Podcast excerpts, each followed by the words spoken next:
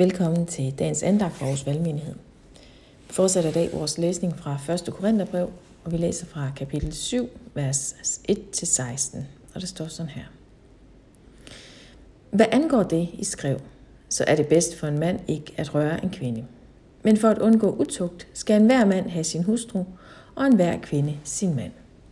En mand skal give sin hustru, hvad han skylder hende, og en hustru lige så sin mand. En hustru råder ikke over sit lægeme, det gør hendes mand. Lige så råder heller ikke en mand over sit lægeme, det gør hans hustru. I må ikke unddrage jer hinanden, hvis I da ikke er blevet enige om det for en tid, for at I kan hengive jer til bøn og så komme sammen igen, for at satan ikke skal friste jer, fordi I ikke kan være afholdende. Men dette siger jeg som en indrømmelse, ikke som en befaling. Jeg ser helst, at alle mennesker er som jeg, men enhver har sin egen nådegave fra Gud. Den ene på en måde, den anden på en anden måde. Til de ugifte og enkerne siger jeg, at det er bedst for dem, hvis de bliver ved med at være som jeg. Men kan de ikke være afholdende, skal de gifte sig, for det er bedre at gifte sig, end at brænde af begær. De gifte byder jeg, dog ikke jeg selv, men Herren, at en kvinde ikke må skille sig fra sin mand, men er hun blevet skilt, skal hun forblive ugift, eller også forlige sig med sin mand og en mand må heller ikke skille sig af med sin hustru. Til de øvrige siger jeg, ikke herren, har en bror en ikke-troende hustru, og hun gerne vil blive boende sammen med ham, skal han ikke skille sig af med hende. Og har en kvinde en ikke-troende mand, og han gerne vil blive boende sammen med hende, skal hun ikke skille sig af med ham. For en ikke-troende mand er helliget ved sin hustru, og en ikke-troende hustru ved broren. Ellers ville jeres børn jo være urene, men nu er de hellige. Men ved den ikke troende ægtefælde skilles, så lad det ske. En bror eller søster er ikke bundet i et sådan tilfælde. Til fred har Gud kaldet jer. Hvordan kan du vide, kvinde, om du kan frelse din mand? Eller hvordan kan du vide, mand, om du kan frelse din hustru? Så ægteskab og samliv, single-liv og tjeneste, det er overskrifterne, eller nogle af overskrifterne på dagens tekststykke. Og vi kan jo bare gætte på, hvorfor Paulus lige nøjagtigt har haft brug for at adressere de her temaer til menigheden i Korinth. Men uanset hvad baggrunden er, så kommer han i dag med nogle virkelig gode sigtelinjer i forhold til ægteskab og samliv. For han adresserer, at der skal være lige værdighed i et ægteskab, i et samliv. Lad os bare lige læse ordene fra øh, vers øh, 3 og 4 igen. En mand skal give sin hustru, hvad han skylder hende og en hustru lige så sin mand.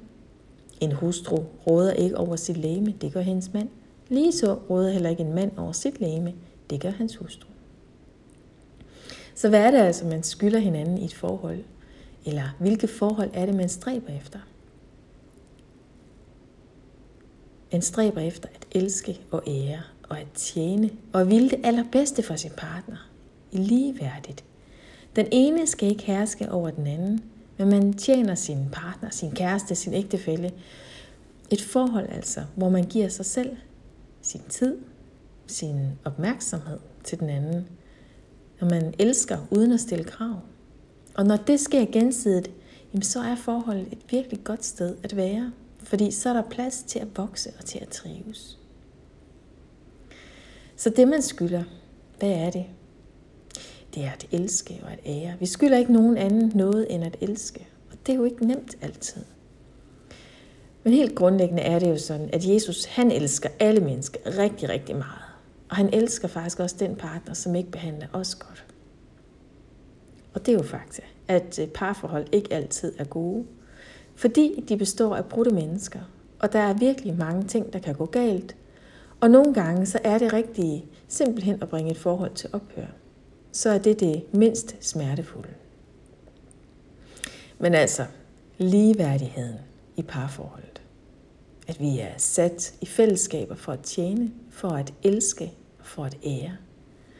For at leve sammen i ægteskab og i menighedens fællesskab med Jesus som forbillede. Lad os bede sammen. Jesus, tak, at du elsker os, og du elsker dem, som vi holder af, og også dem, som vi har rigtig svært ved at holde af. Jesus, vi øh, bringer til dig i dag vores sårighed, alle de ting, vi aldrig skulle have sagt, og vi beder om tilgivelse herfor. Vi beder også, at du må hele de sår, vi har, og beder om, at du må genoprette brudte relationer i vores liv.